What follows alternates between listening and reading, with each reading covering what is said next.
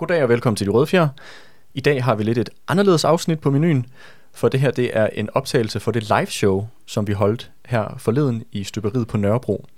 Et øh, live show, som øh, i hvert fald, jeg kan jo ikke, jeg kan jo ikke tale på din vej, Kalle, Nej, men, nej, nej. Øh, men jeg synes, det var øh, enormt hyggeligt Det var sgu og, skide, det var pisse fedt, ikke? og virkelig sjovt. Vi var glade for folk, de kom, og øh, de virkede som om, at de også syntes, at ja, det, det var, var sjovt. at det var ja. tåligt. Ja, det var tåligt.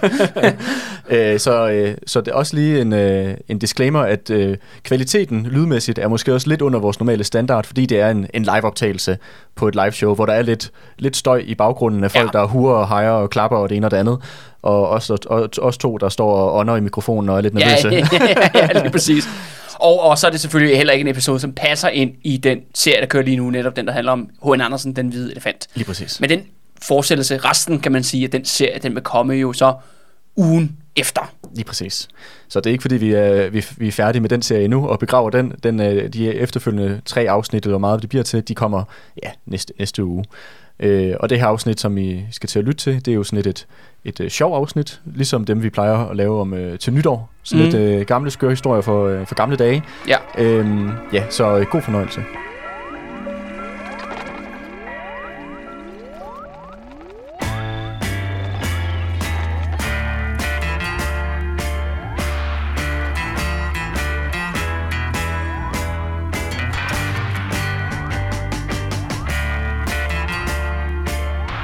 Velkommen alle sammen her i Støberiet på Nørrebro. Det er øh, rigtig godt at se jer alle sammen. Jeg er Andreas Nørgaard, og ved min side der står Kalle Kylmand, og tilsammen er vi De Røde Fjerde.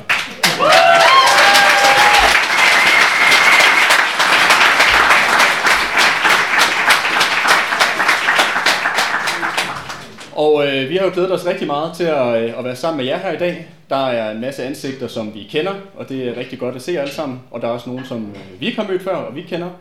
Og jeg håber, at vi lever op til øh, det billede, I havde af os. Sådan en lidt øh, halvskaldet jyde og en, øh, og en hysterisk københavner. øhm, men øh, hvad hedder det? Øh, uanset om man, er, om man er ny eller man er gammel lytter, så øh, har I jo alle sammen noget til fælles, jer der er her i dag. Udover at I har købt billet til det her live show, så er I jo også alle sammen støtter inde på tier. Og, Eller langt de fleste. eller langt de fleste. ja, der er også noget familie, der har snedet sig med og sådan. Men, øh, men ja, langt de fleste af de, jo- I jo støtter inde, øh, inde på tier. Og det betyder jo også, at De Røde Fjer er jo ikke bare og Kalles podcast, det er også jeres podcast. Og øh, at vi vil ikke kunne være nået dertil, hvor vi er i dag, uden den støtte og den opbakning, som øh, vi får fra jer. Så, øh, så, det er jo, øh, så vi har også glædet os rigtig meget til at, øh, at give noget tilbage øh, til jer, og, øh, og til at tilbringe den her øh, eftermiddag i jeres selskab. Og, øh, og fejre, at øh, der er sket så meget på de sidste tre år, fordi det er jo faktisk, øh, vi, vi, vi, fik jo ideen til at holde det her arrangement, øh, fordi at vi ville holde sådan et treårs Ja, fødselsdag. fødselsdags jubilæum, øh, så det er over tre år øh, siden, at, øh, at vi begyndte øh, det her, den her podcast. Og øh, da vi startede den der, øh, der var det jo sådan lidt, øh, vi vidste jo ikke om, hvor det ville ende henne, om der var nogen, der gad at lytte på os, og vores øh, frustrationer og vredesudbrud, eller om, øh, om det bare ville falde til jorden. Men, øh, men vi har jo kunnet konstatere, at der er rigtig mange, øh, ligesom, ligesom os, som er trætte af det her polerede glansbillede, vi får af Danmarks historien, og som rent faktisk øh, søger en mere ærlig og en mere øh, kritisk Danmarks historie. Og, øh, og det er I jo et bevis på, at, øh, at folk gerne vil have et alternativ til, til den etablerede øh, Danmarks historie. Og, øh, og jeg vil sige, at det er jo, det er jo utroligt bekræftigende og, øh, og glædeligt for os at se og være vidne til. Øh, og, og de røde fjer, igennem de røde fjer, jamen så er I jo også med til at, at sørge for, at der er en, en anden stemme i debatten omkring Danmarks historien. En, øh, en vigtig stemme, en lille stemme indtil Ja, videre, men det er en mest mig, der ud i toprummet, så er det sagt, ikke? Men dog en vigtig stemme. Og, øh, og øh, for det her med, med historien, det er jo ikke bare et, et, øh, en diskussion om noget, der, der foregik for lang tid siden, for den måde, vi forstår vores fortid på, har jo også stor øh, indvirkning på den måde, vi forstår vores nutid og vores fremtid. Men øh, men det er jo ikke derfor, vi er her i dag. nej, der, er- vi, er jo- vi er her for, øh, fordi at vi har kastet os ud i et lille eksperiment, nemlig det her live podcast show. Vi har aldrig prøvet det før, så jeg håber også, at I er med på, at det her det er lidt, øh, lidt eksperimenterende. Øhm, det, er, det er jo første gang, vi gør det, og øh, vi har øh, glædet os enormt meget, og, øh, og, og er meget spændte på, hvordan det kommer til at gå. Men øh, vi har fire forskellige øh, små historier, øh, sjove, skøre historier fra gamle dage, med til at have i dag. Så det her det bliver ikke et afsnit, der kommer til at, øh, at være en del af de længere serier, øh, som vi normalvis laver. Det her det er ja, nogle, øh, nogle små, kuriøse, sjove historier fra gemmeren. Jamen, øh, velkommen til. Og øh, nu skal vi så i gang med den første af de her fire historier. Og øh, den her historie, den handler om at pille ved lige. Det er en historie, der starter i øh, Og vi har, Jylland. vi har jo efterhånden mange karakterer, også især fra Jylland, der godt lide ja, og det er så sjovt, hvordan de to landsdele, det, sådan, det, det hænger lidt det hænger sammen på den måde. Jamen, det er fordi, at Andreas, øh, når jeg kigger ud over den danske podcastverden, så ser jeg jo, at true crime, det er jo kæmpestort. Og vi når dem jo ikke til sokkerholderne. Så jeg tænker, at vi skulle prøve øh, lidt kræfter, lidt øh, for sjov her med øh, true crime-genren. For det er alle de, den første historie, det er noget, der foregår i starten af 1600-tallet, i 1616, 1617 og 1618. Og øh, det er historier, hvor folk prøver at opklare mord. Okay. Ja, simpelthen true crime. Men problemet er lidt i gamle dage, at det er vanvittigt svært at opklare forbrydelser. For det første er der ikke noget politi, sådan, som vi, i hvert fald vi forstår, der er noget tæskehold, som kalder sig politi, men det er, ikke, det, det er ikke politi, hvis meningen er, at de skal opklare forbrydelser. Nej. Det andet er jo så også, at det er vanvittigt nemt at myrde folk, man ikke kan lide. Altså fordi det vælter rundt med, det er mørkt udenfor, der er ikke noget Der er, lys. der er ikke gadebelysning. Ja, nej, nej, nej, der er skov over det hele. Så det er nemt at stikke en kniv i sin øh, ryggen på sin nabo, hvis man, hvis man vil det. Men der var simpelthen en, nogle, ja, nogle kreative, sjove personer i Danmark i slutningen af 1500-tallet og starten af 1600-tallet, som opfandt en metode på, hvordan man kunne løse alle de her mord.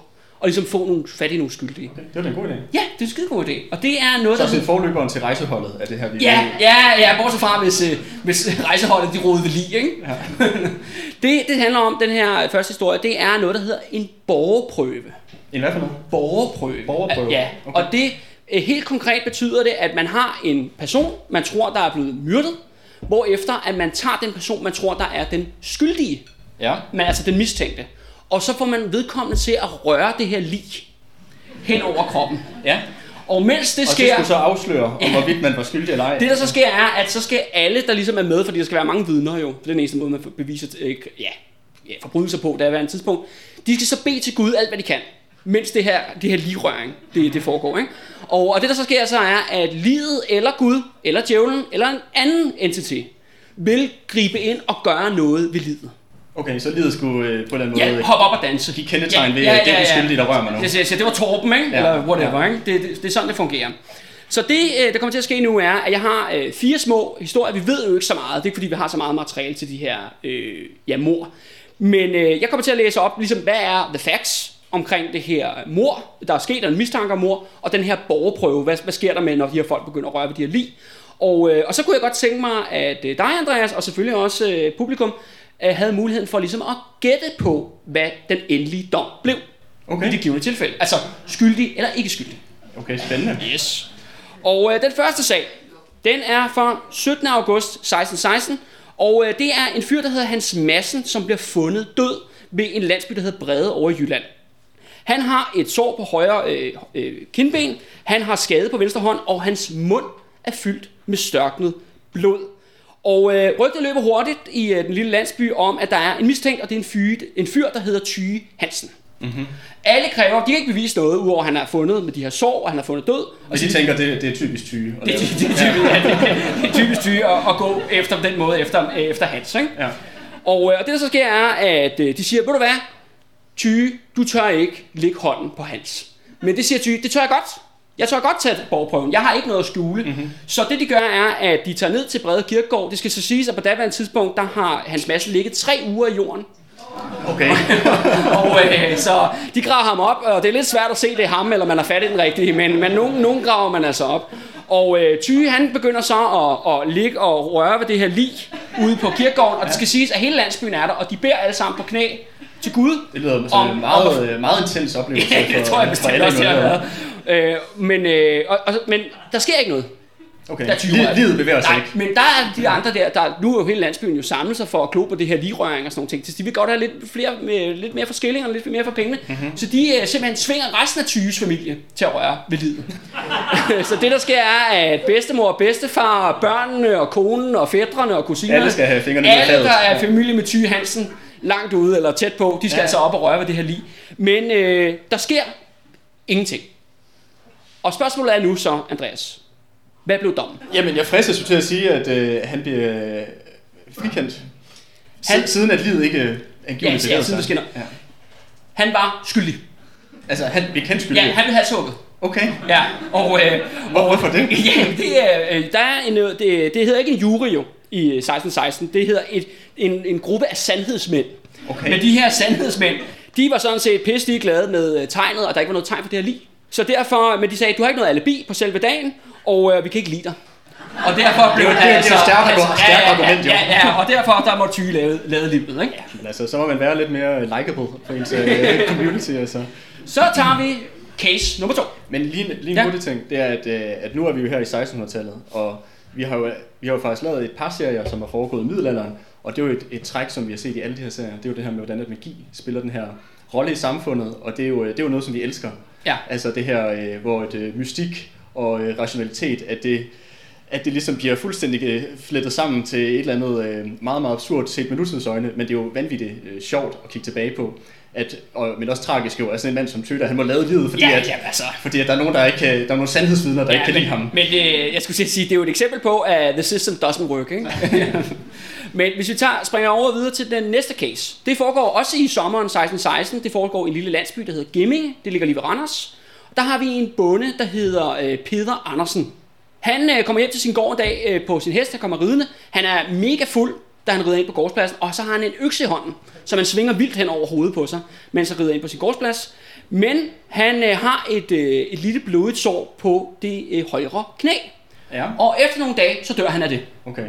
Og øh, der kommer mistanken ret hurtigt om, at det er hans gamle ærkefjende fra landsbyen, Jens Fransen, som, øh, som har simpelthen har øh, myrdet, myrdet Peter Andersen. Ja, det kunne jo også være, at han var faldet af hesten eller et eller Ja, andet. det er altså, sjovt nok lyder- det, Jens siger. Okay. altså tænker jeg jo bare, hvis der, du kommer sådan helt, helt øh, mega fuld ridende på din hest og Ja, svinger og med din økse, Ja. ja, ja, og, Ja. og det skal siges, det er ikke fordi, altså, det er ikke fordi, han har fået hugget benet af Nej, eller nej. noget. Altså, han har en lille hudafskrabning ja. øh, på sit ene højre ben der. Øh, men ja, altså, men folk siger, ej, vil du være Jens, det er dig, der har skrabet ham på knæet med en en blød ske eller et eller andet, og, øh, og det er det, der har ført til hans, hans, hans, hans død. Og øh, ja, og det gør ikke noget. Jens bliver ved med at sige, at han faldt jo i en brændert, og det kan ikke være min skyld osv. osv. Men folk bliver ved med at ligesom sige, det er dig, der er morderen. Og derfor så kræver Jens Fransen borgprøven. Okay. Han kræver simpelthen at få lov til at røre ved hans liv. Okay, men så det var, en, så det der med borgerprøven, var det noget, som både folk ligesom kunne, tvinge folk til, eller var det også noget, som man ligesom kunne, Ja. kunne kræve for at prøve at bevise sin uskyld? Altså i det her tilfælde, der prøver Jens jo 100% at rense sit navn i, øh, ligesom i offentlighedens øh, søgelys. Ikke? Ja. Så siger jeg, jeg er ikke bange for borgerprøven, jeg vil gerne røre ved øh, ham her, Peter, det stive Peter Andersens øh, liv. Ja, ja. Han har da heldigvis ikke ligget så længe, skal det siges. Men, øh, men han får lov til at, at, øh, at røre løs på ham, og øh, der sker faktisk ingenting. Okay, chokerende. Ja.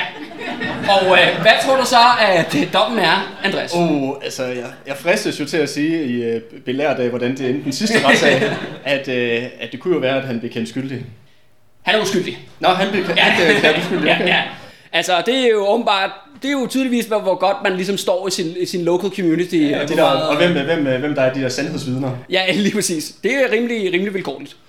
Men jeg tænkte på ja. de, her, de her borgerprøver, fordi at, øh, var det her ligesom en, var det en officiel integreret del af det danske juridiske system på det tidspunkt? Eller Ja, var det ja. lidt, okay. Ja, ja, altså vi har det for domsbøger, det her, ikke? Okay, så det er ikke bare sådan en landsby, øh, landsbyfænomen? Altså nu skal det sige, altså jeg har jo fundet fem cases, men der findes mange, mange flere. Altså okay. Det er rimelig veldokumenteret fænomen.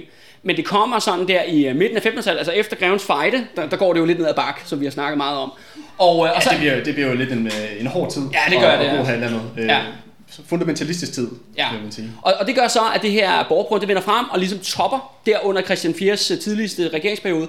Og så løbet sådan slut 1600-tallet, så begynder det ligesom at, at fase ud, fordi folk sådan, ja, så ligesom de her to cases, hvad har vi egentlig bevist her? Udover at der var nogen, der kunne lide Jens, og nogen, der ikke kunne lide, øh, hvad hedder det, øh, hvad hedder det, ham den anden, ikke? Ja, ja. Øhm, så det er, jo, det er jo det, der er tilfældigheden i, det. Men det er jo folk, der er desperate for at prøve at løse de her, øh, ja, øh, de her forbrydelser, som der er sket, eller mistanke om mor. Ikke? Og på den måde kan man sige, at de folk er jo tæt på os. De elsker også true crime. Mm. De har også elsket en dybt investeret i, i, hvad hedder det, ja, i den her genre, og er villige til at grave deres medborgere op og røre ved deres rådne lige for at få en dag ud af det nede på kirkegården. Ikke? Og det skal jo siges, at det her det er jo store offentlige events. Der er jo mange vidner, altså det er jo sådan set veldokumenteret, og der er jo også byråkrater, der kommer også en djøffer og, og noterer ned, at alting går, som det rører, øh, ja, som det skal. Og, Livet berørt alle de steder, det skulle røre Jamen, nogle, nogle gange, jamen, nogle, nogle, at mange af sagerne er meget korte, men nogle af sagerne kan man se, for eksempel, så siger den lokale dommer, eller sådan, ej, vil du være, du skal lige røre igen. så, øh, Du skal røre rigtigt. ja, Kom ja, nu, ja, Tag nu fat. fordi blandt andet, så skal man jo, øh, man skal blandt andet, man skal røre dem i panden, blandt Ja. og, og, på hjertet, og på brystkassen og sådan nogle ting. Okay. Og man kan da gå videre, for eksempel, nu havde vi jo, den her sag, der er det jo benet jo, det handler om. Der skulle han jo røre benet. Ja. For det er der, hvor såret var. Og der simpelthen var ideen var, at hvis det var ham, der havde givet ham det der lille sår, så ville benet hoppe op, eller, eller, eller, eller et eller andet, ikke? Altså, Ja. så folk ikke var i tvivl. Men Ja. uskyldig. Jeg er meget øh, spændt på at høre, om vi rent faktisk kommer til en af de her borgerprøver, hvor, hvor livet reagerer, som det... Ja, vi får se, Andreas, vi får se det. Så hopper vi til øh, case nummer 3. Det foregår den 12. marts 1617. Det er en fyr, der hedder Eske Chris, øh, øh, Christensen. Han er på druk i øh, Salling, i Lybis, en lille landsby, der ligger oppe ved Salling. Der er, øh, der er han en fuld og ubehagelig, han rager på nogle andre mænds koner og sådan noget.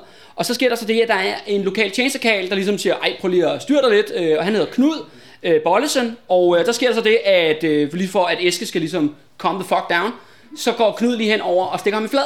Mm-hmm. Der bliver øh, Eske, han bliver ked af det, og øh, han går hjem. Og efterfølgende, efter et par dage, så, så dør han. Okay, og det, er jo, og det, er jo, det er jo klart, det må være den der... Ja, ja, øh, det er jo, kæmpe øh, det er jo overlagt mor, som, som Ja, jeg ser ja, det. jo, Ikke? jo. Og, øh, og der er jo folk, øh, det er jo også det der med berøringer og sådan noget, der, er jo- fordi der er forbundet en masse magisk tankegang i det her. Ikke? Mm. Det er meget sådan, magi foregår også i en meget sådan øh, konkret fysisk space. Ja, ja. Det handler også altid om, om ting, man forbander, personer, man forbander. Og have genstanden for dem, man forbander og sådan noget. Ikke? Ja, det er jo sådan, også en klassisk magi. Altså det der med, at der er bestemte genstande, der kan være forbandet. Så hvis du rører dem eller kommer i kontakt med dem, så bliver du udsat for ulykker for eksempel. Eller der Ja. kan være genstande, der bringer god held, for eksempel nede i kirken og rører et kors eller et krucifix eller et, øh, eller en tog for en helgen eller et eller andet. Altså det kunne bringe held og lykke. Men ikke særlig overraskende. Knud der, han skal selvfølgelig blive tvunget ud i en borgerprøve. Men det, der sker inden for, at prøven faktisk kan lade sig gøre, det er, at øh, Knud, han flygter. Okay, han tager benene på nakken. Ja, og derfor kommer der til at være en dom i absentia. Mm-hmm. Og hvad tror du dommen er, Andreas? Jamen, så tænker jeg, at han bliver erklæret skyldig. Det gør han da også 100%. Han, han kan jo ikke komme og bevise hans uskyld ved at røre ved det der, den der, det der Nej, jamen, det viser sig, at han tydeligvis er bange for det. Ja. Og det er jo en anden ting er, at der er folk, øh, helt konkret folk, der er bange for at røre ved de der lige jo. Det forstår jeg godt. Det, Og med dermed markerer de jo. Altså, det lyder det som en utrolig ubehagelig omgang at skulle igennem. Og, Nå ja, og der kæft, vi har være mulige ulængere ting hele tiden. Man kan godt høre, at du ikke er offentlig ansat. Nå, så har vi case nummer 4. Det er fra 1623. Det er en lille landsby, der hedder øh, Tastum. Det ligger til ved Skive. Der er der en lille pige, der bliver fundet død i en sø. Hun hedder Mette Jensdatter. Altså hun, øh, hun ligger simpelthen der i gadekæret og flyder sådan rundt op på, på overfladen. Det gør selvfølgelig, at der lokale befolkning ser det, så er der nogen, der hopper i vandet. Den første, der hopper i vandet, er en ung mand, der hedder Gabriel Jensen. Og det er ligesom ham, der samler den her lille piges lige op af det her vand. Men det der sker så, at der han rører livet, så lige pludselig så åbner der sig huller i hendes kranie, og blod flyder ud. Okay. Og der begynder folk så at pege fingre Ja. og sige, hvis det der ikke er en borgerprøve live, så ved jeg ikke, så ved jeg ikke, hvad borgerprøve Det er. lyder som om, der er sådan en lynch-stemning. Ja, ja, og, og det skaber så hurtigt en stemning om, at det er simpelthen øh, Gabriel, der har gjort det. Okay. At det er ham, der har mødt Det ser da heller ikke særlig godt ud. Nej, altså Det bortset fra det, hvor han prøvede at redde den lille pige til at Ja, starte med, ikke? men- Men altså, ja. Det er også uheldigt. Så prøver man at redde hende, og så i det, man tager hende op, altså, så strømmer det ud med blod. Altså, ja, det ja, er ja, ja, ja. meget uheldigt. Så øh, Gabriel, han bliver faktisk øh, anholdt, og han bliver afhørt. Øh, men han havde faktisk et alibi Okay. den eftermiddag. Der var, han var nemlig ude og tærske korn, mm-hmm. som så mange andre i, ja, ja, i landsbyen. Og øh, spørgsmålet er så, Andreas, hvad tror du, dommen var? Så tror jeg, at han bliver frikendt. Det gjorde han. Ja. Så Det var sgu på heldigt. trods af, og det er jo så det mærkelige, ikke? Når vi så har Så faktisk alibi var, var jo mere end, end borgerprøven. i, den her, i den her sag, ikke? Ja. Hvor at, øh, ja, tydeligvis, selvom man får så et tegn for livet, så er det som om, at jamen, det, det betyder så ikke noget i den her sag, fordi åbenbart Gabriel er en flink fyr. Han er god til at tage korn i hvert fald, kan vi øh, konkludere, ikke? Nå, og så er vi jo nået til den sidste, og jeg vil sige nok mest spændende sag. Den foregår i 1618. Det er i Nibe. Der er to små drenge, som er begge to de sønner af den lokale, lokale bødker i byen. Han hedder Jens En- en Poulsen. Ja, det er sådan en, der arbejder med træ. Okay. Ja, en træarbejder en slags, ikke? Og hans to små drenge, de er blevet fundet forgiftet. Mm-hmm. Med, øh, med simpelthen med rottegift. Og øh, der retter selvfølgelig mistanken sig mod øh, faren. Også fordi, at da faren øh, bliver... Hvorfor rettes mod faren? Ja, fordi at da han øh, kommer ind til forhør og siger, om din dreng er blevet fundet døde, og det tyder på, det en forgiftning, så siger ja, jamen det er, også, øh, det er nok fordi, at jeg har bedt min tyske tjenestepige, Katrine, om at tage købe rottegift. Okay. Så man kan se, at han siger, "Nå, men det er mig, der har sørget for, at der er gift I huset. i huset. Ja. Og så siger han også, jamen, øh, og så har jeg jo set Katrine stå og lave en omgang øh, havregrød mm-hmm. inde i huset. Og øh, simpelthen, og øh, Katrine hun siger selv, at hun har hældt rottegift i. Okay, det er også... De, øh, det gør det heller ikke let for den. Nej, nej. Og det der så er også, at, øh, hvad hedder det, at Jens der, han indrømmer også, at det er ham, der har givet sine drenge grøden. Okay. Altså han, fordi vi taler om drenge, der er sådan en, en 4-5 år. Ja, men det lyder som om, han bare tilstår, at han har myrdet hans børn. Ja, men det påstår han så, at han ikke har gjort. Okay. Og øh, selvom kan man sige, der er mange gode beviser, inklusivt et andet vidne, altså hende der Katrine Tjenestepigen, som siger, at det er ham, der har fået hende, hende til at gøre det. Altså de er begge så- sådan set medskyldige i, i dobbeltmord. Ja. Øh, men Jens siger, at det er ikke mig, og så kræver han borgprøve. Okay, for at rense sit navn. For sit navn. Og det er sådan her, fordi han er en mand med lidt, øh, lidt bedre penge, så har han sådan set begravet de her to drenge, godt nok i den samme kiste, men under kirkegulvet i Nibe Kirke. Ja, det var, det var, øh, det for, det var foretrækket. Ja, det er ligesom, det, det, det er den gode plads, ikke? Ja. Altså til, hvad hedder det, i himmerige, det er når du går købt ind i bygningen, ikke? I modsætning ja. til alle fattigrøvene, der ligger udenom, ikke? Og øh, ja, Jens der, han, øh, der er selvfølgelig stor ceremoni, der er rigtig mange mennesker i Nibe, alle kommer, folk de beder sig om sindssyge. Han åbner så øh, kirkegulvet, altså flytter murstenene sådan helt fysisk konkret. Mm-hmm. Han tager den her lille kiste op, det er jo små børn, der taler om, men den kan han simpelthen løfte selv, og han åbner selv kisten. Ja. Men da han åbner kisten, så er der noget meget mærkeligt ved de her to lig. Fordi for det første... Var der at- tre? Nej, det er to drenge, de to, to, to lig, Andreas, to drenge, ikke? Nå, okay, okay. Det der sker er, at, øh, at drengene lige pludselig vender hver sin ende i kisten. Okay. Men, de var blevet, men alle sværger på, og vidnerne sværger på, at de blev lagt ned sådan ved skulder ved skulder. Ja. Men nu er selv tale om, at øh, den ene har hovedet og fødder den anden vej, og så fremdeles. Og det, Det er andet- mærkeligt. det er lidt mærkeligt, hvordan har de kunne vende sig rundt inde i, i kisten. Mm-hmm. Det andet er også, at da de åbner låget, så har begge drenge deres øjne åbne. Ja. Og de kigger sjovt nok på faren, Ja. da han, han åbner. Det skriver jo, at Ja, han er skyldig. og jeg siger bare, holy shit, Andreas. Det er nu, at overprøven virkelig skal stå sin, Ja, ja. øh, skal stå sin prøve. Ikke? Hvis man søger efter tegn i sol, måne og stjerner, så burde det jo sådan set være nu. Ja, ja, du har jo fundet det. Ja, ja. Men han, øh, han har sådan en kappe, han lægger ud på kirkegulvet. Drengene bliver lagt ud på den her øh, kirke. Han begynder at røre ved dem, og alle synger halleluja og sådan nogle ting. Og der sker sådan set ikke noget videre end det. Men hvis borgerprøven skulle virke, så var det jo nu. Altså i forhold til, at det der mærkelige, de der lige har Ja, ja. bevæget sig rundt på en eller anden øh, mærkelig skør Ja, de kigger på ham. Ja, og det skal siges, inden vi går til dommen, det er, at øh, tyske Katrine, der tjenestepigen, hun, bliver, altså, hun har jo også en retssag i, for, i forbindelse med det her, og hun bliver altså dømt skyldig og halshugget. Okay, men skal hun også øh, igennem borgerprøven? Eller Nej, slipper nej, hun, hun slipper overprøven, ikke? Hun, Okay. hun har bare indrømmet, hun har givet dem gift. Okay. Så, hvad tror du, at øh, Jens Poulsens straf er? Jamen, øh, altså, jeg, jeg tænker, han bliver kendt... Hvad, hvad, hvad tror I derude? Skyldig? Jeg, jeg tror, han bliver klædt skyldig. Han bliver selvfølgelig erklæret uskyldig. fordi at, Altså, jeg ved ikke, om fordi det er bare mig, en men jeg synes, det er kvinde, der har indrømmet, det er hende jo, ikke? Altså. Jo, altså, jeg ved ikke, om det er bare mig, men jeg synes måske, det virker lidt tilfældigt, i hvilke forbindelser man bliver, man bliver klædt skyldig og ikke skyldig. Nej, men altså, jeg synes, at bring it back, ikke? Altså, det, det, er- det er da rigtig justice, ikke? Men øh, det var simpelthen den første historie. Skål på det. Ja, Skål.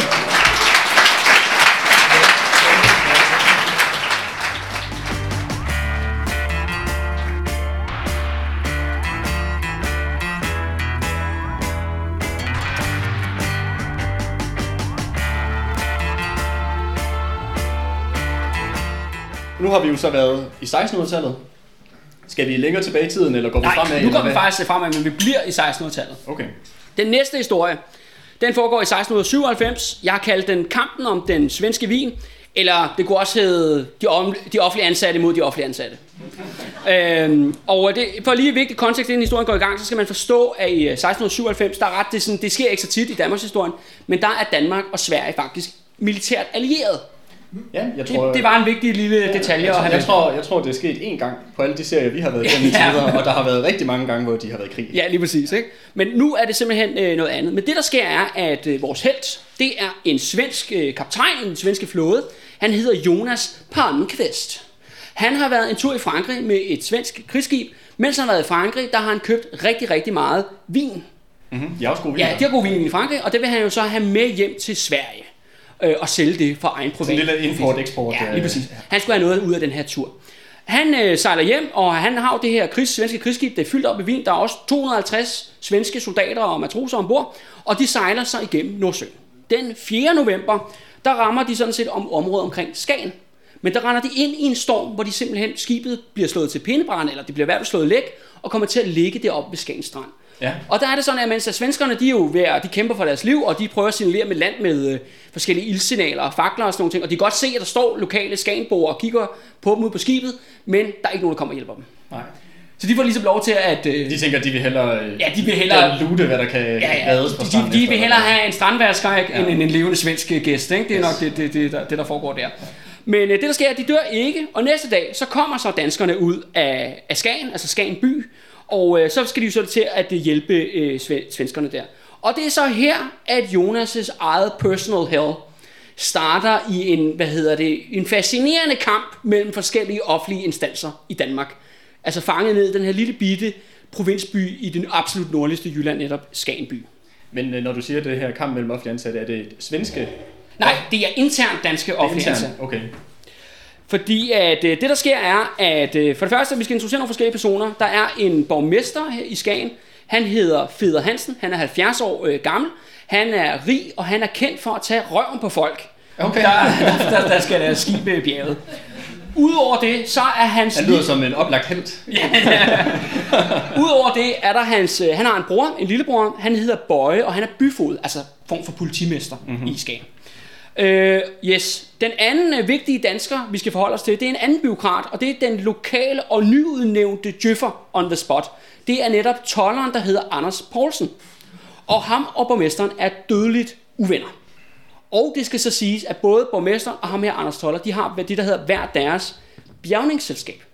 Og det er sådan et redning- redningsselskab? Eller Ja, til, øh, man hyrer simpelthen de lokale fiskere i Skagen til at organisere de her bjergningsselskaber, som så tager ud til de her skibe og ligesom sørger, tømmer dem for, for gods. Og nu har vi jo Jonas, hans svenskere skib, det er fyldt op med vin, som er værdifuldt, og så har vi altså to konkurrerende bjergningsselskaber, hvor de to ledende offentlige ansatte Okay. er på hver deres hold. henholdsvis borgmesteren og ham... Øh, Anders Toller. Yes. Ja. Og øh, det går selvfølgelig galt med, at øh, selvfølgelig går først kontrakten til, øh, til Anders Toller, som så begynder med hans crew op simpelthen at bjerge det her gods for det her skib, som ligger ude ved Skagen Strand.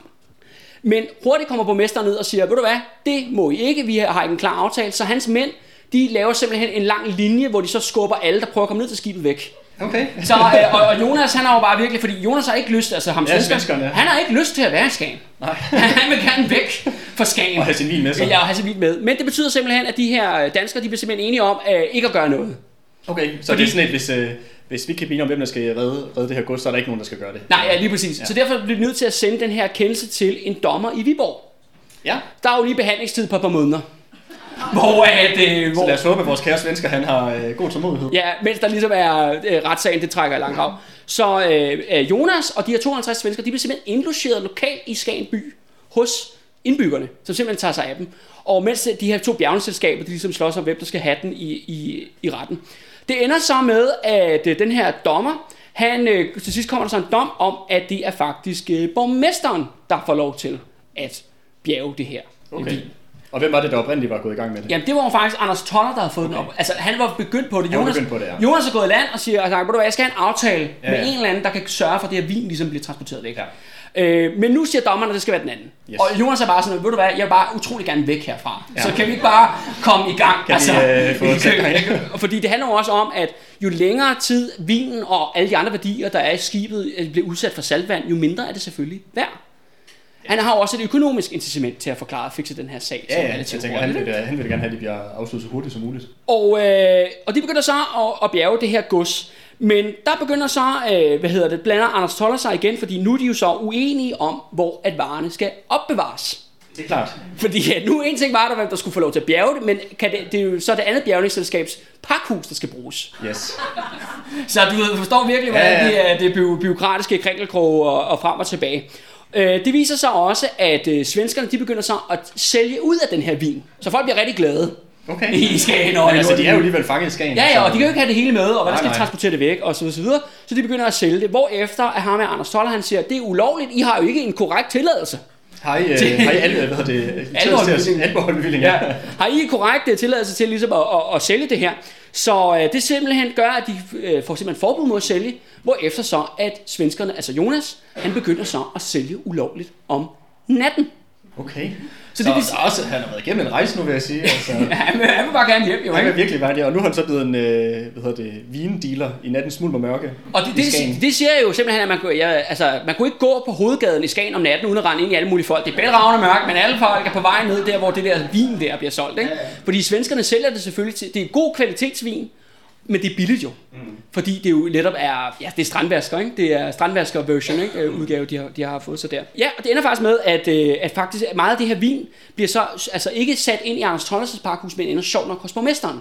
Okay, Fordi det nu- var, det var. Ja, fordi nu er Jonas og borgmesteren, nu er de bong pals, ikke? Mm-hmm. Fordi han, det virker som om, okay, ha, Han ha, kan få det til at ske. Jonas bliver nødt til at vælge et hold Ja, ja. at være på i den her kamp, ikke? Og borgmesteren har jo, hvad kan man sige, øh, retten i Viborgs ord for, det er ham, der har kontrakten. Ja, lige præcis. Så øh, de begynder så at losse øh, vin ind, øh, altså simpelthen øh, ned på stranden, ind i skibet og på hestevognen, køre det ind i Skagen by, ind i borgmesterens privatbolig. Okay. Og simpelthen pakke vin op over det hele i tønder. Det virker som om ham, borgmesteren, han har, øh, han har fået sådan en god aftale, Ja. ja. Men øh, der er jo så det her problem med, at der jo hverken er betalt, de har ikke lov til at sælge det, og der er jo heller ikke betalt korrekt 12. Det er rigtigt. Der er moms og Ja, ja, ja, alt det muligt af det her, ja, ikke? det Det, det mangler selvfølgelig. Så det ender selvfølgelig- selvfølgelig med, at Anders Toller, han kommer op en dag med politimesteren. Mm-hmm. Og siger, ved du hvad, øh, vi bliver nødt til at beslaglægge helt alt det her vin, jeg kan se igennem vinduet, Ja. at du har. og, øh, og, og så sker der så det, at borgmesteren, fordi nu skal man huske på, at borgmesteren og politimesteren er jo i familie. Nå ja, det var hans lillebror. Ja, det er hans lillebror. Ja. Ja. Og han siger jo bare, pis af med dig, lillebror. Okay. så, så borgmesteren bakker simpelthen politimesteren væk, ikke? så politiet er magtesløse ja, i, øh, i Skagen, selvom det var, altså, han har en ordre fra tolleren. Ikke? ja, ja. Det fører så til, at øh, tolleren, Anders Toller, han, øh, nu, det er nu her, hvor historien begynder at spænde out of control, Andreas. Fordi det, der så sker nu, er, at Anders Toller, han begynder at overfalde vogne med vin. Oh, altså bare sådan... Ja, ja, han løber efter dem og skriger i kongens navn, bring vinen ind i mit hus. Okay. altså det her, altså det, vi taler om en by, der er fyldt med vin, ikke? Altså Jo, jo, jo, jo. vanvittigt meget vin, ikke? Og de her bliver Så transporteret... stopper de kasser med vin ind i hans hjem også. Ja, ja, lige præcis. Og han løber frem og tilbage, og han bliver kendt for at være meget øh, ophidset, og simpelthen tvinge folk til at køre ind til hans parkhus, og simpelthen opmagasinere øh, øh, vinen der. Og det virker. Det gør folk. Ja, nogen, nogen gør det. Altså, der er lokale fiskere og andre, der måske skylder lidt i skat eller på momsregnskabet, som ikke tør man, øh, Ja. ja. ja, ja, ja, lige præcis. Øh, og det skal jo gå galt. Fordi det, der sker, er til sidst, at øh, Anders Toller, han får ligesom blod på tanden, så har, han spotter simpelthen en vinvogn, der står inde på borgmesterens gårdsplads. Ja. Inde på hans gård i Skagen. Og der løber han så ind og vil så beslaglægge den, men det er så her, at nu får Jonas fandme nok. Nu Altså han, sven- vores svensker. Ja, vores svensker, som en af ejerne af vin. Fordi hold kæft, han har godt nok gået meget igennem. Stakkels svensker, ikke? Altså, han skal kæmpe med huden af for, de, for at få sine vintønder. Så da Anders Toller, han løber op og sætter sig oven på det her vin og begynder at skrige, at det er hans, så løber Jonas op til ham og lige giver ham en flad. Og så dør han, og så er der Nej, nej. Nej, han dør ikke. Men tolleren bliver selvfølgelig, øh, han bliver selvfølgelig rasende, hvorefter han, han, er jo, han er jo blevet rasende over at blive slået i det offentlige rum på den her måde. Det er jo en ydmygelse af ham. Ja, ja. Så han siger, nu, til, nu øh, tager jeg til Frederikshavn, og så henter jeg hæren. Okay. Det er eskalerer det. nu, nu, nu eskalerer det, ikke? Og han tager afsted til Frederikshavn. Øh, problemet er, at i Frederikshavn, der kunne han ikke lige finde noget militær. Så han bliver nødt til at tage til Aalborg. Han bliver nødt til at tage til Aalborg for at finde noget, finde noget militær. Ja. Og det lykkes så. Nej, jeg, jeg er ikke helt sådan. Okay. Det der sker er, at det tager jo lidt længere tid så, mm-hmm. for Anders Toller, så han er ligesom væk. Og det der så sker, mens han er væk, det er, at der tilfældigvis kommer et svensk skib, et andet svensk skib, på, øh, forbi Skagen. Ja. Jonas og alle de her svenskere, de skyder med løs krudt. Det skal siges, at de har trukket, det er jo krigsskib jo, de, de havde med, ikke? Så de har bjerget en masse kanoner. Ja. Øh, omkring 20 kanoner, som de har stillet op nede på stranden, lige ved Skagen by. Og så fyrer det af med løs krudt, tilkalder svenskerne. For ligesom at gøre mig opmærksom på, kom Ja, ind, ja, kom ind, kom ind. Vi er, Ja. Og så siger jamen, øh, vi er også svenskere, ikke? Hjælp os for helvede. Ja. Og, Befri os fra det her bureaukratiske kaos. Bureaukratiske helvede, vi er fanget ikke? Og det betyder selvfølgelig, at øh, og de her svenskere, de er selvfølgelig villige til at hjælpe, så de får losset en masse vin ombord på det her forbigående øh, krigsskib, og der er 100 af de her svenskere, de her 250 svenskere, som kan komme med på det skib og simpelthen sejle til Göteborg, så de komme hjem, ikke? Okay, men der er så et par stykker derefter. Ja, og det er jo så problemet. Øh, jobbet er kun half done. Ja. Øh, så det er jo stadigvæk, og tiden går, ikke? Det, det, det, der så sker så, er selvfølgelig, det vil jo ske øh, ja, øh, på et eller andet tidspunkt, at det er jo, at Anders Toller, han kommer så for tilbage, men uden hæren. Nå, De, øh, de havde sgu ikke lige tid øh, til, til, til det, her, det her show her. Men det fører simpelthen til, at han begynder at jagte de her vogne igen, og så render han rundt med et stykke kridt, hvor han skriver Christian den 5. ejendom, det er ham, der er konge ja. På, det her ja. tidspunkt. Og, øh, og så er det også, at der er på et tidspunkt, og det er nok lidt mit højdepunkt, det er, at jo, eller undskyld, han, Anders Toller, han støder ind i en af de her svenskere, mm-hmm. nede i Skagen, gågade eller hovedgade, ikke? Og ham her, øh, svenskeren, han er i gang med at rulle en lille øh, tynde vin. Ja. Og, og, og, op ad gaden. Og hvorefter så Anders han går på den anden side og begynder at rulle den modsatte vej. så det er, sådan, det er ligesom i tegnefilm. Fuldstændig, Altså, altså det Ja, ja, her, ikke? Og, og, og så står alle de her øh, fiskere uden tænder i munden, i munden og kigger på det her. Ja. Altså, men de her to, de står og ruller den her Sådan en, øh, kasse til, ja. til ikke? Ja, det lyder jo fuldstændig sådan noget, øh, sådan noget Disney-show-agtigt. Øh, Ja, ja, ja, fuldstændig. Og det ender så med, at Anders Toller han råber sådan rasende af, til tre tilfældige fiskere, der står og glor på det her, at han vil give dem simpelthen øh, en masse penge, altså simpelthen bestikker dem offentligt, ved at de kommer og hjælper ham, og de her fiskere, de kan så få, få smidt ham med svenskerne væk, og den her vintønde, lille vintønde, kan komme tilbage til Anders' øh, Så han glad. pakhus, yes. Men, men altså, når han render rundt der og skriver øh, kongens ejendom og sådan noget på de her vintønder, altså, er det bare, øh, tager han sig nogle friheder, eller er det reelt set, ham, har han, har han ret på sin side, det her? Altså? Jamen ja, det har han jo officielt, men alle ved jo, at han er korrupt jo. Ja. og det er jo også det, som Jonas han fremfører senere, det er jo, at når han har vin stående på Anders' lager, hvis han får det tilbage, det her vin, så opdager han jo, at sjovt nok, så er vin lige pludselig blevet til vand. Okay. Altså, at de her tønder er jo fyldte, men de er ikke fyldte med vin Nej, nej, mere, nej. vel? Nej. Som er ligesom er blevet solgt, for det er jo også forstå, at det her vin, det er jo sådan en guldgruppe Ja, for ja. de her folk der. Jeg har fornemmelsen, at han ikke kommer til at komme hjem med særlig meget vin, ham her, vores svensker, hvis han nogensinde kommer hjem. Vi får se, øh, vi får se, Andreas. Men det, der så sker efter det her tegneserieslag, der har foregået på hovedgaden, der, øh, der får simpelthen Jonas øh, nok. Han bevæbner simpelthen øh, alle sine svensker, og de besætter byen. Okay. Det andet er også, at de her øh, 10 kanoner, de har stået ude på stranden, den vender de mod Skagen by og tror med simpelthen at bombe hele byen ja, til sokkerholderne. de har fået nok nu. Ja, nu er det nok. Nu ja. kan det fandme være nok, ikke? Ja, ja, ja. Altså, også fordi der er jo De er bare hjem og have deres vin med. ja, ja, ja, lige præcis. Ikke? Eller måske engang, måske er de ligeglade med vin efterhånden, måske vil de bare gerne hjem. Det der sker også, at borgmesteren han anholder de her tre fiskere, som har hjulpet Anders, hvor efter at de bliver tortureret hjemme i hans bolig. Okay.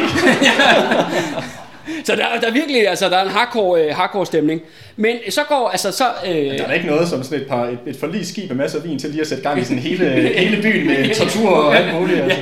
Det der sker er, at øh, Anders Toller han svarer så igen, men han har jo ligesom, fordi svenskerne er jo overlegent militært i den her Skans kontekst, så han griber faktisk til guerillakrig.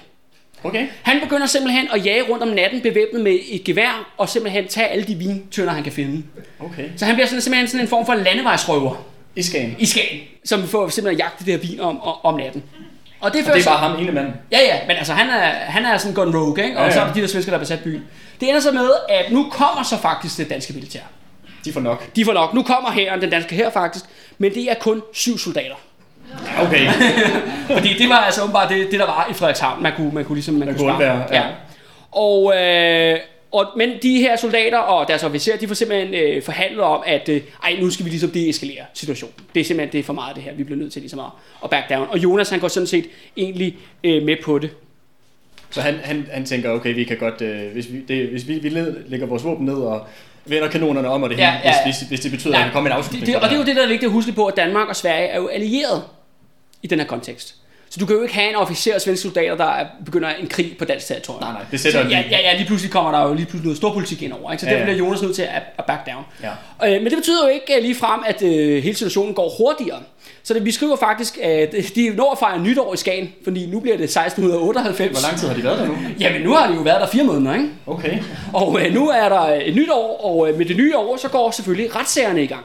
Ja. Fordi nu skal øh, Anders Toller, han tager selvfølgelig den her sag op ved retten i, i Viborg, og han fører 16 vidner, der er lang anklageskrift, og han er nede og debatterer den her retssag. Det grinerne er så, at Jonas og borgmesteren, de nægter simpelthen at møde op. De, de, De møder, simpelthen, de møder ikke op til deres egen retssag. Nej, okay. Øh, borgmesteren, han siger, undskyldning, det er den fedeste, han siger, at jeg er simpelthen blevet for gammel. jeg er så gammel. Jeg, jeg kan ikke. Jeg, jeg er pisse syg. Jeg, jeg er for gammel. Jeg bliver nødt til at være i Skagen, ikke? Ja, men altså man hører nogle gange også i moderne retssager, at, at ligesom dem, der er på anklagebænken, at de bliver væk, fordi uh, angiveligt dårlig helbred eller andet. Jeg kan huske, Berlusconi, den tidligere uh, italienske præsident, han skulle jo på et tidspunkt, uh, han skulle til, i retten, hvor han, uh, han brugte undskyld, han havde øjebetændelse, til Ja. han ikke dukkede op. Altså, så jeg tænker, det er jo ikke, det er jo, er Nej, nej, nej, det er jo altså, en gammel sang. Ja, ja, ja, så Feder Hansen, han, han kan noget. Ja. Øh, det sjove er, at øh, Jonas, han kommer heller ikke, øh, fordi at, eller undskyld, dommeren ikke forstår svensk. Ja, Øh, og, øh, og så det, men det griner er så, at Jonas han svarer så skriftligt til dommeren på svensk. Okay. og dommeren siger sådan, jeg kan ikke læse det her. Så, øh, så det, bliver ikke, det bliver ikke en særlig god retssag. Altså, det, For dig. Nej, men, men det ender så, den her retssag, den ender så efter et par måneder i, øh, i Viborg med, at, øh, at øh, Anders Toller får ret. Okay. Al vinen skal være hans. Ja. Øh, men Så det har hjulpet med, at han øh, Ja, startede tog til retten, og, og, Ja. det, er lige- og det er tydeligt, i det her byråkratiske manøvre, der er Anders Toller klart den bedste, mm-hmm. af min, altså min konklusion. Ikke? Han kom jo også, kan man sige, den anden Ja, han var jo djøf. Han var djøf uddannet, ikke? Han, ved, han vidste godt, hvad han skulle gøre. Og, øh, men borgmesteren og Jonas Palmqvist, de er simpelthen ikke færdige nu. Fordi lige pludselig, så er det som om på magisk vis, Andreas, at borgmesteren lige pludselig har fået det meget bedre. Nå, det, Det, der sker, er, at borgmesteren han rejser sportsrejse til København. Ja, Lige pludselig kunne han godt rejse langt. Lige før var han for syg til at rejse til Viborg, men nu er han altså rest nok til at, at, øh, tage hele vejen til København. Og der får han simpelthen et møde med den svenske ambassadør mm-hmm. i København, som selvfølgelig går til kongen, går til hoffet, og det hele ender med, at Anders Toller, han bliver simpelthen fyret. Okay. Wow. Han bliver simpelthen sat på bestilling på baggrund af den så svenske der er stat. ligesom, øh, der er ligesom øh, byråkratiske infights i Ja, ja, øh, lige præcis. Den der. svenske stat, den griber ind, og Anders Toller bliver, øh, hvad hedder det, fyret. Borgmesteren bliver den nye Toller. Okay, og borgmesteren. Så er to, to hatte på, hvad? Ja, og, og Jonas, han skal have al sin vin tilbage. Okay. Altså det, der er tilbage. Det, der er tilbage, det, det det, der det, det, ja, det, der ikke er drukket. Ja. Og, men det må man skulle give Anders Toller her til sidst. Han er ikke en mand, der giver op. Han producerer bare papir en masse. Altså, han, han, skriver ting. han, ja, og altså, han er tøffer, han skriver jo byråkratiske skrivelser, og hvad end han gør, og ministeriet bliver simpelthen overvældet. Og til sidst... Hvad er han skriver om? Jamen han skriver, hvor, hvor, hvor, hvor han har loven på sin side. Så han, det er sådan klageskrifter. Ja, ja, og han bliver ved, og det ender til sidst med, at øh, ministeriet i København er bare sådan, ja, vi kan ikke dele med ham der mere. Vi sætter ham bare tilbage i hans gamle stilling. Okay. Fordi han, det skal også siges jo, han er jo i København, når han skriver det her, så det vil hellere langt tilbage til, til, Ja, ja, ja, til. Skagen, ikke? Ja. Og det der så sker er, at øh, nu er det så borgmesteren, der bliver fyret, Okay. og det er Anders Toller, der bliver borgmester. Hold da op, som øh, bordet har ja, table turn. ja, ja, table turns. Og øh, ja, og han simpelthen står for det her, og faktisk i øh, mange år fremadrettet, i 16, for, for derfor 1698, slutningen af 1698, der bliver faktisk øh, Anders Toller, han blev faktisk lidt kendt som øh, kongen af Skagen. Okay. Så Så han, der så han kravler ligesom op Ja, af, ja, ja. af magtrangstigen der i Men- Men, Nordjylland. Men heldigvis så når Jonas at stikke af, inden Anders Toller kommer tilbage. Så han kommer hjem til Sverige. Så det gik jo godt i sidste ende. Ja,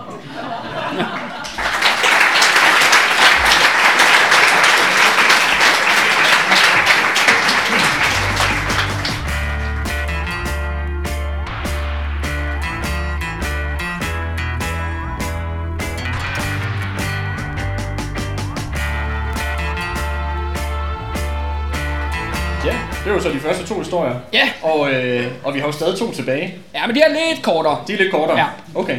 Og øh, nu tager vi så et spring også igen øh, tættere på vores nutid. Det gør vi. Vi skal til 1608, undskyld, ikke 1628, jeg mener 1728. Okay. Og det er jo, det er jo et århundrede, vi Og den rigtig, her, rigtig godt øh, og, efterhånden. og den her øh, historie, Andreas, det er faktisk en, en historie, jeg har fundet øh, helt specielt til dig. Nå, Ja, ja, ja, ja, fordi at øh, øh, Kolding spiller jo en vigtig rolle i, øh, i historien her, ikke? Ej, du forkæler mig. Ja, også fordi, øh, også fordi at øh, jeg kan huske en gang, at vi sad og havde en optagelse, og, øh, og så, øh, så snakker du et eller andet om, øh, hvordan vi skulle ligesom få penge for det her, og ja, tak for det, dem der støtter, støtter os, og så snakker vi lidt om, hvordan det skulle foregå sådan rent økonomisk, og så introducerede du det her begreb, der hedder jyske dollars. og jeg ved ikke, om du har lyst til at forklare lytterne, hvad jyske dollars er. Det er sorte penge. Og derfor det her, det er en historie om folk i Kolding, der tjener jyske dollars. Sådan. Jeg har måske lyst til at sige, at det er endda måske the origin story. Jeg er lidt usikker på, om det er the origin story, men det er rimelig langt tilbage det her, sådan rent historisk. set. Okay. Ja. Så for det første, man skal forstå, at øh, ja, vi har jo så det, område, det foregår, foregår i, der har vi jo Kolding til den ene side, og så har vi Ribe over på den anden side. Ja. Og så har vi jo de her landdistrikter, der ligger imellem. Imellem, ja. Men det er bare sådan her, at det, det fortaber sig lidt i historiens tåger. Men en gang i midten af 1500-tallet, efter Grevens Fejde, altså der er fandme sket mange dårlige ting efter Grevens Fejde, men en af de ting, der bliver, kommer, er, at der kommer en intern tolvgrænse i Jylland. Det, altså, vi, vi taler om en grænse i et land, hvor begge sider taler dansk på begge sider af grænsen. Og er det øh, den der sønderjyske grænse? Nej, det her, det, det, den her grænse, den går jo ved Kolding, den går jo længere op, ikke? Ja, okay. Og det er bare en byråkratisk manøvre i at få folk til at betale mere moms og tolv. Ja. Det er altså simpelthen en, skatte, en ja skattefidus. det kan man jo også gøre. Man kan jo sagtens lave masser af tolvgrænser på kryds og tværs. Ja, ja, ja, og det er en måde ligesom at få ekstra skattekroner i, Ja. ja. i kassen på. Ja. Øh, og den her tolvgrænse, den kommer til at vare der fra midten af 1500-tallet på et eller andet tidspunkt, og så øh, bliver den først afsluttet i 1827. Okay, og så er der jo lang tid der. Men det betyder helt konkret, at Kolding og Ribe i hver sin ende af den jyske halvø, eller hver sin side af den jyske halvø, de bliver simpelthen smuglerbaser. Ja. Alle lokale i området, de bliver simpelthen involveret i at smule øh, gods og andre øh, ting over den her grænse, så man slipper for at betale det her 12 Det forstår jeg godt. internt. Ja, det lyder også super dumt, ikke? Og, øh, og det er sådan her, at de her, øh, ja både, øh, der Altså er... folk nede i Sønderland, de vil jo helst undgå at betale sådan noget. Det er derfor, vi tager til Flætgård, Flætgård og køber billige Ja, det, og sådan noget. nej, men det er altså. derfor, jeg tænkte, at den her historie, det var også tæt på Ja, ja. ja, øh, close to home, ikke? Og det er sådan her, at de, de har domineret de her nogle store smuglebander, som opererer i det her område. Og det er de især mest værdifulde, du kan smule over den her grænse, det er faktisk køer. Det er stude, det er Okay. stude, altså de er en lille, Ja. lille form for, for okse, ikke? Ja, men levende. Altså. Ja, ja, levende simpelthen. Ja. Og det kan man få mange penge for, hvis man kan smule dem hele vejen til Lübeck ja. i øh, nede i Tyskland. Og, øh, og det er sådan her, at øh, det, der er jo selvfølgelig lokale offentlige ansatte, der er tollere. De bliver kaldt i det her slang øh, i, Jyd- i Jylland, bliver de kaldt for posekiggere. Posekigger. Ja, og hvad kommer det af? Jamen altså, det er fordi, de kigger jo i folks poser, når de prøver at smule Nå. ting ind over grænsen. Ikke? Helt sikkert, ja. Og de her folk, de bliver, de bliver super hadet. Det er altså ikke en fed stilling at have som offentlig ansat og være godt posekigger. Ligesom at være sådan en uh, parkeringsvagt i dag. Eller sådan Og, og der, går, der går nogle forskellige sådan sjove historier om, øh, hvordan de her lokale smuglerbaroner i kolding ribe området når de blandt andet møder de her posekiggere ude på landevejen for eksempel, jamen så gør de, har de sådan en trick, hvor at, øh, de tager de her posekiggere, så har de et, øh, gerne nogle kosteskaft med, altså uden kostbog, altså bare de her lange, lange pinde, ja, hvor de så stikker dem igennem ærmerne, og så ligger dem ned på ryggen. Ja, så de der Ja, posekigger. ja, ja, posekigger. og så ligger de bare der, og så efterlader de dem. ja, ja, ja. Så de ligger ude på herrens mark, ikke? Så, så det er meget sådan, kan vi sige... øh, Så er det også svært at rejse op. Ja, ja, det er meget svært at rejse. Er det, det, det, det, det, er jo det, der, det, er Ja, det, ja. simpelthen, der er ideen. Ikke? Og, øh, og der, der er simpelthen også simpelthen en øh, historie om i den her periode, at der er decideret det, der kaldes natslag, hvor posekiggerne og de her smuglerbander, de slås ude for Kolding og ude for Ribe, når de Okay. ligesom støder ind i hinanden. Men det er sådan ikke noget, der sker til hverdag. Til hverdag, der er det sådan helt stille og roligt. Øh, tollerne bliver selvfølgelig bestukket Mhm. for at se i fingrene igennem. Og det er hyggeligt, så det plejer at være i Ja, ja. Danmark. Ja, ja. Så normalt sker der ikke noget. Men det bliver så lavet om på i året 1728. Fordi der skal vi introducere øh, vores held. Det er en tysk kaptajn, der hedder kaptajn Muth. Han er noget så sjældent som en ærlig soldat i kongeriget Danmark-Norge på daværende tidspunkt. Det er ikke mange, øh, mange hans, Nej. øh, hans øh, typer, vi har mødt på det her. Han er konkret udstationeret i Ribe for at prøve at fange smuglere. Ja. En øh, tilfældig, øh, hvad hedder det, nat, så har han været på damebesøg. Han har altså en dameveninde. Mhm. Mm-hmm. Han har været på damebesøg. Og så rider han ligesom hjem om natten omkring Ribeområdet. Så er der sådan en å, der ligger ude i landskabet, og så lige pludselig hører han en masse sådan dyrelyde. Så rider han hen til det. Og det viser sig så, at der er en ung knøs, der er i gang med at gænde 31 ikke fortollede stude hen over den her å. Det lugter jo lidt af sådan noget smugling. Ja, man- det er jo 100% smugler.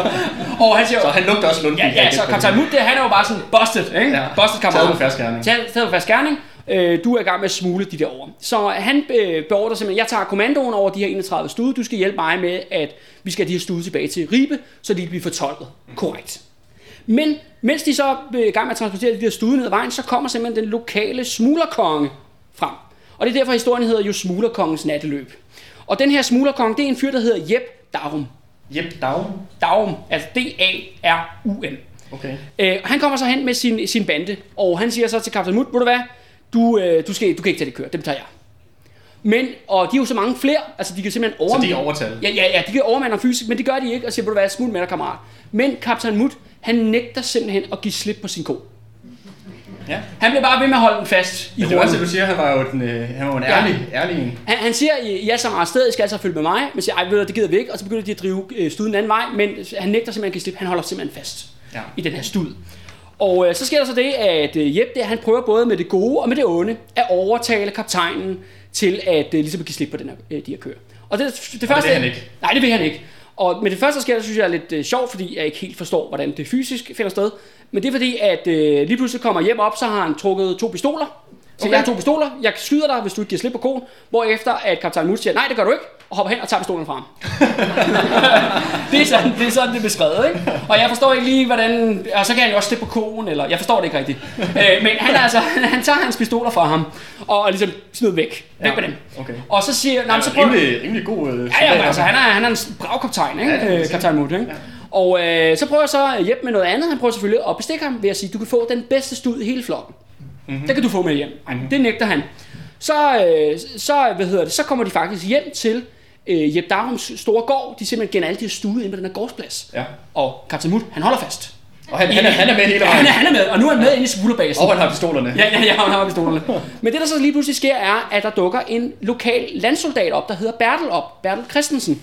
Ja. Ja. Og ham her, Bertel, han arbejder faktisk for MUT. Fordi det er simpelthen en af hans menige, Okay. menige soldater i den lokale garnison. Men problemet er, at Bertel også arbejder som smugler for Jep.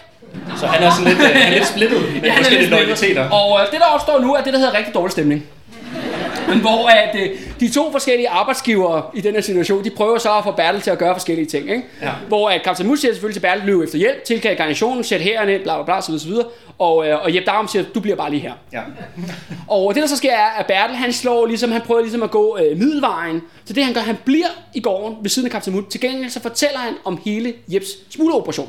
Okay. Mens Jep står ved siden af, og Kaptajn Mut, Det han står ved siden af og holder fast i den, ikke? det virker ikke som den optimale mellemvej, mellemvej at gå. Nej, nej, men altså, men, han er... Han er pressemand. Han, han er pressemand. Han er blevet grebet på, på fast skærm, ikke? Øh, og det der sker er selvfølgelig, de prøver alt muligt for at få Kaptajn Mut til at give slip på den her, den her ko her. Øh, og blandt andet gør de det, at øh, de tror med at smadre ham og slå ham i stykker og sådan noget. Og så blandt andet så prøver de også ligesom at, øh, hvad hedder det, de øh, simpelthen går over og niver køerne. For at få dem til at, ligesom, til at kaste ham af, ikke? Ja, ja, ja, ja, ja. Men ingenting Hold hjælper. hold da op, det er også nogle Ja, ja. grove, øh, grove midler, de tager i brug her. Ja, Kaptajn Mut, han holder fast. Ja, ikke? ja. Men til sidst, så bliver det jo faktisk morgen. Vi skal huske på, at det her det foregår jo midt om natten. Ja. Og øh, det bliver morgen, og der er Kaptajn Mut, han er sgu lidt træt. Ja. Han har også holdt fat i ko hele ja, natten. ja, ja. Så han giver sgu slippe og rider hjem. Okay. Men historien er ikke helt slut endnu. Fordi det, der sker selvfølgelig, er, at den næste nat, hvem er ude på smuglertogt igen, nu med 44 ud? Jamen det er Jep og Bertel, Ja. der prøver simpelthen at smugle køer over præcis det samme sted som natten før. Ja. Og det er jo rimelig Og, og fucking og dumt. Mut han, øh, han ligger på lur så. Ja, hvem står over på den anden side af åen med en helt rytterkompagni? Jamen, det gør selvfølgelig Captain Mut. Ja. Busted, ikke? og så bliver de simpelthen øh, ja, arresteret, og de her køer, de bliver simpelthen bragt til, til Ribe. Og øh, ja, Andreas, og så er det jo så herfra, at historien simpelthen når det brede Danmark. Vi har jo en konkret smuglerhistorie her, men nu får den simpelthen, øh, skal vi kalde den, ud i hele offentligheden og begynde at diskutere den. Mm-hmm. Og det er jo for galt, at der foregår alt det her smugleri internt i, i Danmark, og det er også det der med, er det ikke mærkeligt at have en 12-grænse internt i eget det land? virker og- også jo, jo, jo, jo. Der er forskellige politiske ting i det. Og så spørgsmålet er, hvad tror du, at øh, kongemagten gør i København? Jamen, øh, jeg tror, de... Øh, jeg ved det, jeg, jeg tror i hvert fald ikke, at... Jeg tror, Mut han bliver straffet på en eller anden måde. Nej, det gør han ikke. Nå. Men, men det de selvfølgelig gør, er, at de nedsætter en kommission. Ah, ja, selvfølgelig. Ja, ja, ja. vi har et, øh, vi har et kæmpe problem Jamen, jo. jamen hvad, det, er, det er sjovt, den eneste gang du spørger mig om, hvad tror du kongen gør her? Det er altid svaret altid øh, kommissionen. ja, moderne politikere, de har det ikke for fremmede. Og øh, ja, der bliver nedsat en kommission. Den arbejder selvfølgelig et års tid. Og øh, det, der så sker, er, at blandt andet, at de gør det i den her kommission, er, at de sender ligesom et investigate-team, et undersøgelseshold, ud mellem Kolding og Ribe. Og der finder de En simpelthen... undersøgelseskommission. Ja, ja, altså de sender, ja, hvad skal vi kalde det, uh, mission on the ground, ikke? Mm-hmm. De er ude og interviewe en masse folk i området, og det viser sig lige pludselig, at alle er involveret i smugling.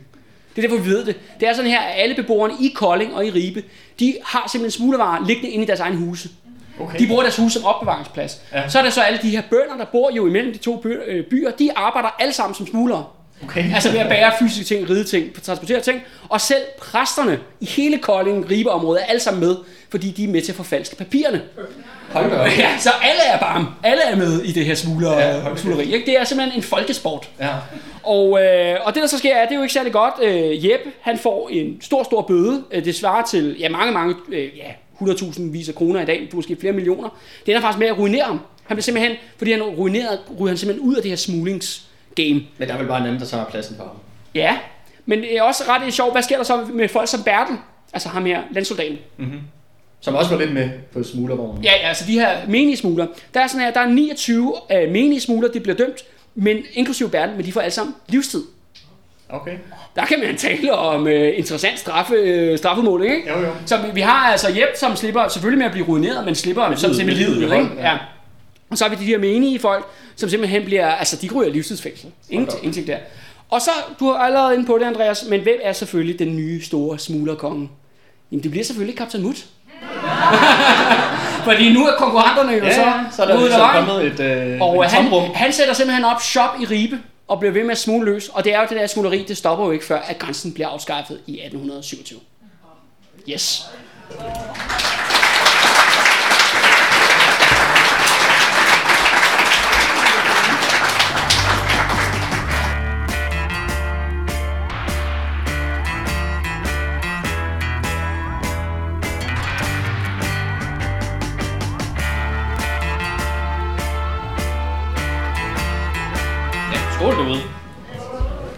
Og det var jo så den, den tredje historie, Yes. hvor vi jo kom ned, øh, ned forbi min hjemmeegn, og det var jo glædeligt.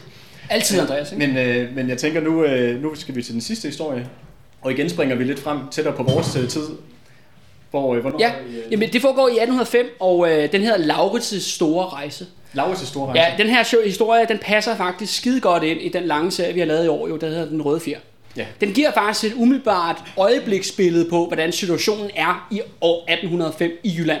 Og hvad er det lige præcis, der sker i, om, i de her år? Ja, altså det der sker er, at uh, Laurits, han hedder Laurits Engelstoft, han, er, han bliver senere historiker og geograf, men i 1805 er han en ung mand. Nå, men jeg tænker, hvad sker der i...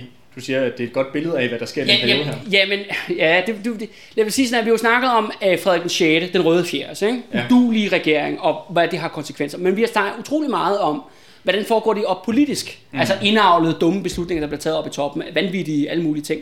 Men det her, det er jo meget sjovt, det er jo nede på gulvet her. Ja. Nu skal vi ud til bønderne, vi skal ud til byboerne Ja. i Jylland simpelthen. Ja.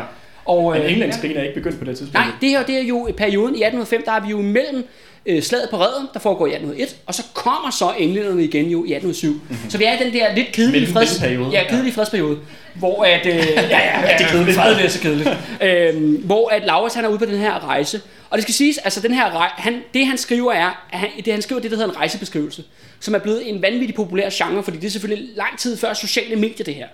Så han beskriver det, og så kan han sælge det så populært. Og han har allerede været i Tyskland og Frankrig og skrevet rejsebeskrivelser dernede, og de er blevet mega populære, så han lever simpelthen af at være rejsebeskrivelsesforfatter. Han, laver, han laver de der, sådan, turen går til. Ja, ja, lige præcis. Men han, simpelthen, hans nye idé, Laurits' idé, er simpelthen, ved du hvad, hvad med vi tog min egen hjemmeegn? Hvad med vi tog Jylland, hvor han er fra? Det skal sige, at han er fra Hobro oprindeligt. Ja.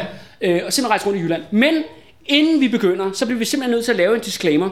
Øh, fordi at Laurits' holdninger er ikke min holdning, eller Andreas' holdning til Jylland. Så er I advaret. Fordi at øh, Laurits er ikke stor fan af, hvad han ser. Og det er sådan Så her... det er sådan en uh, rejsebeskrivelse, bliver der virkelig væk. ja, og, og det er vigtigt at understrege, at han selv er jøde. Han selv er født i Hobro. Så nu er også for folk, der er fra Hobro, er lige med på den. Ikke? Øh, så det, der sker, er, at øh, Laurits han rejser ud i sådan en lille hestevogn. Han har sådan en enmands hestevogn. Og så rider han afsted for, for Vejle. Det er der, hans rejse starter. Og så ideen er faktisk, at han skal hele vejen til Skagen. Okay. Det er simpelthen rejsens endemål. Ja. Og han kommer ud af Vejle by, og det første, han ser ligge midt på vejen, er en død mand.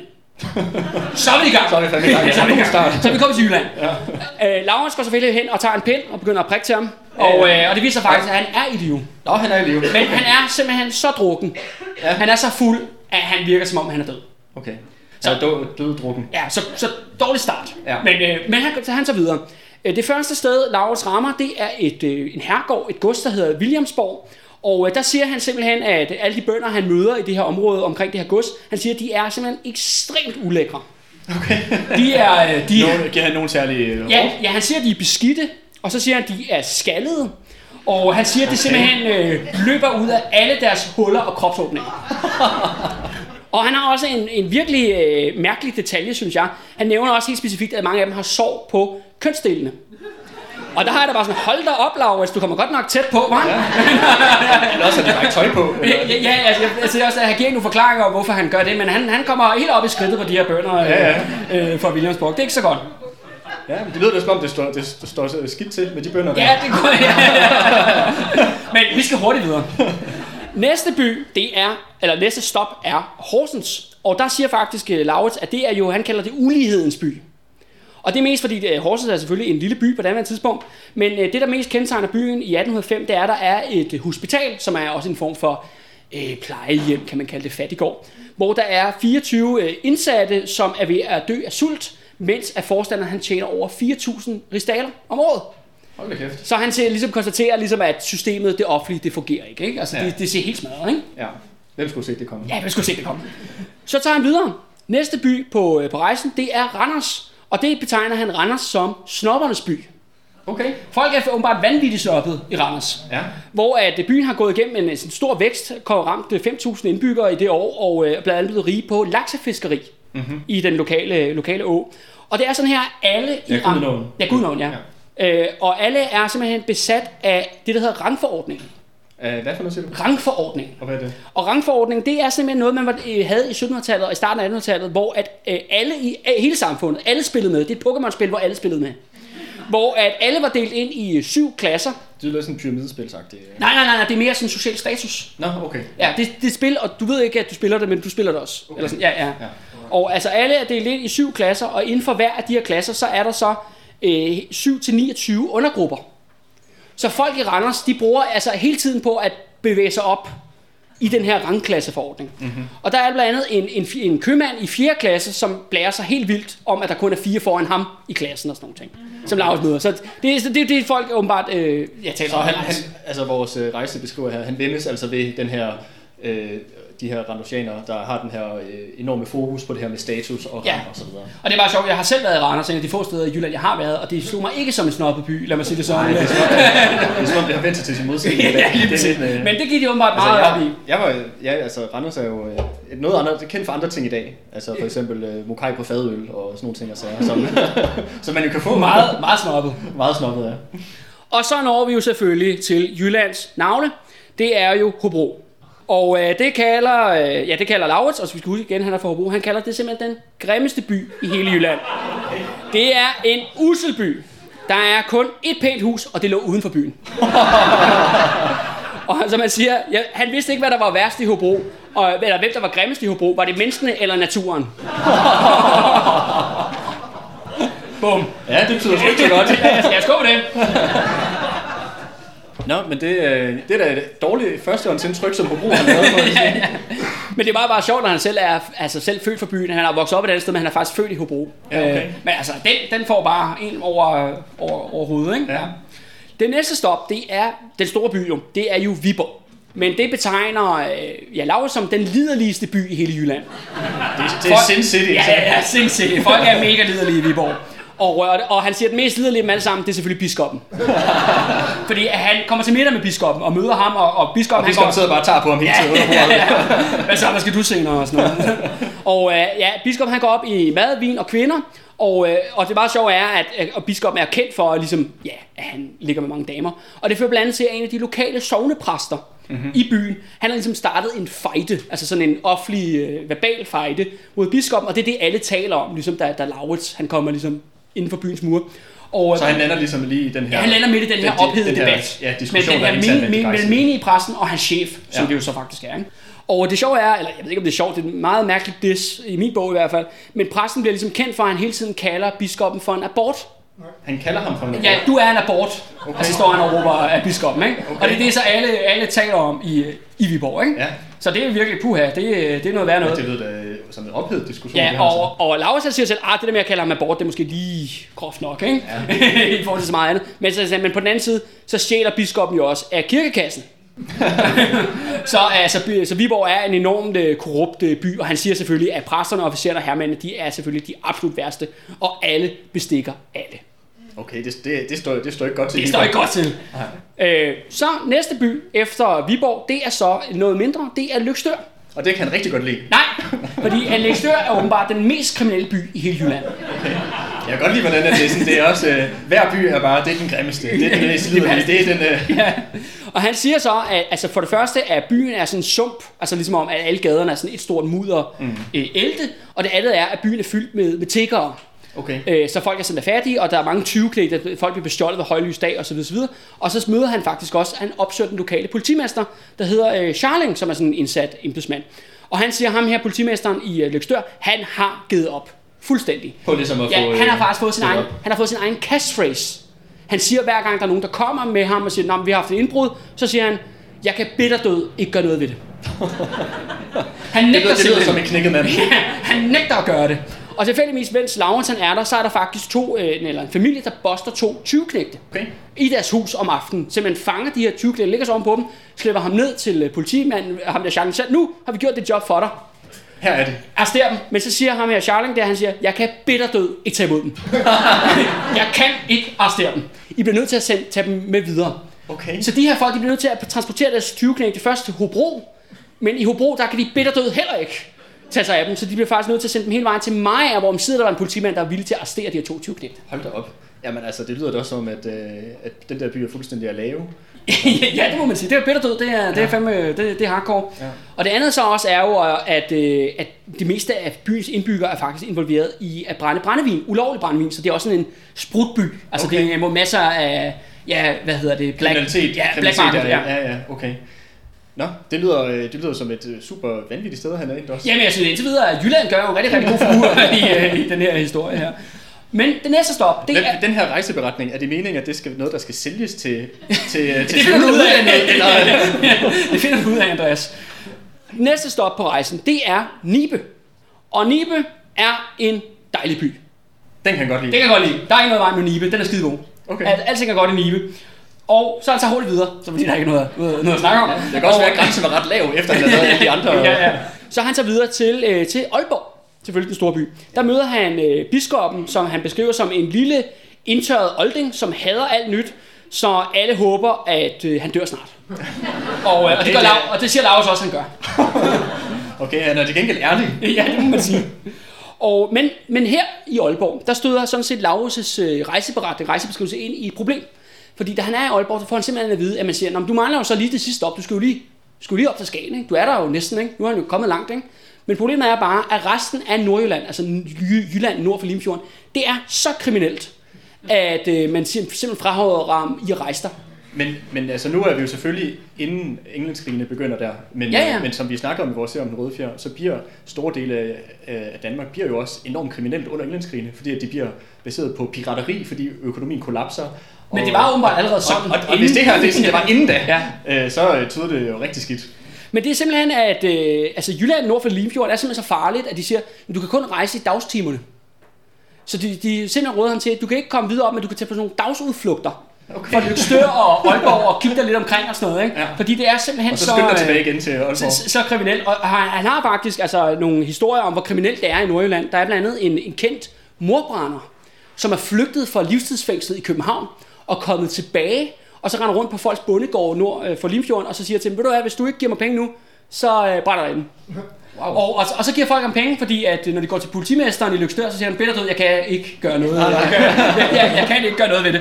Og øh, så ham her, mor- kan eller vil. så den her meget kendte morbrænder er altså simpelthen løs, uden at der er nogen gør, gør noget. Ikke? Okay, jamen det lyder, det lyder som en øh, rigtig træls situation for dem, der bor deroppe. Det må man sige. Ja. Der er også et tidspunkt, hvor at det bliver kendt, at to af de her 20 bander, som sådan set regerer Nordjylland, de mødes på et, øh, de har sådan et knivslag ude på en mark. Et knivslag. Ja, de, altså, de, mødes, de, de står mødes, ja, det er ligesom, det er ligesom Brøndby-fans hooligans, der mødes i en skov. Ikke? Ja. De her, de mødes bare ude på en mark, og så stikker de hinanden med kniv. Ja. Øh, for ligesom, hvem skal dominere 20, øh, ja, 20 øh, Ja. områder der i Nordjylland. Også meget sådan provinsagtig måde at afgøre ting. Vi Ja, står på ja. en mark med... ja, ja, ja, ja, med kniv, ja.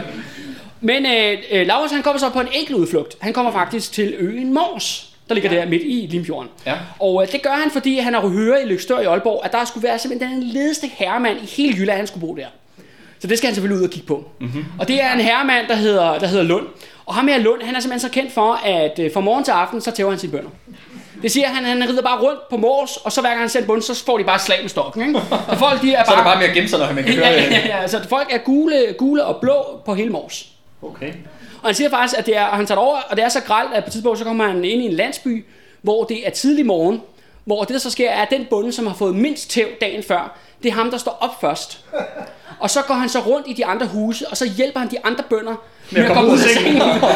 fordi de er så, så gennemsmadrede. Ikke? Og når de så ligesom har rejst hinanden, alle, alle menneskene er kommet op og stå, så til sidst, så går de ud, og så rejser de deres heste og deres dyr, fordi de har også fået så mange tæv. så de rejser deres køer og, øh, og deres heste. Ikke? Og, øh, og her afbrydes øh, lige pludselig øh, Laurses øh, rejsebeskrivelse. Okay. Og den er aldrig nogensinde blevet udgivet. Nå, hvor har du, hvor har du kommet? Jamen, jeg har bare taget min, øh, min kilder med, men, øh, men det skal siges, at Laurits, han fik sig faktisk, han blev faktisk historiker på Københavns Universitet og døde først i 1851. Okay. Så han fik sig sådan set en, en lang, øh, lang øh, historikerkarriere. Men øh, man kan måske godt forstå, at den her aldrig nogensinde blev, blev udgivet. men øh, det var simpelthen det, jeg havde til jer.